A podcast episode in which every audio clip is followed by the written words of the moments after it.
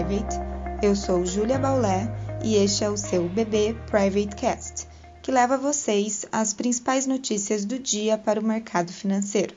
Quinta-feira, 14 de maio de 2020.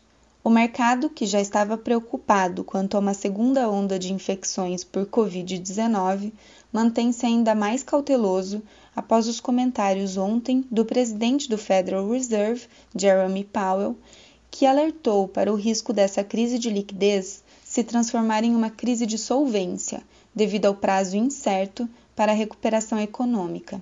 As bolsas asiáticas fecharam em queda e são acompanhadas pelas bolsas na Europa e nos Estados Unidos. O fato do Banco Central norte-americano ontem ter descartado a adoção de juros negativos pressionou o câmbio dos países emergentes. O dólar fechou cotado a R$ 5,90 e deve seguir se valorizando ante o real. O cenário interno agrava tal movimento diante do risco de deterioração fiscal no país.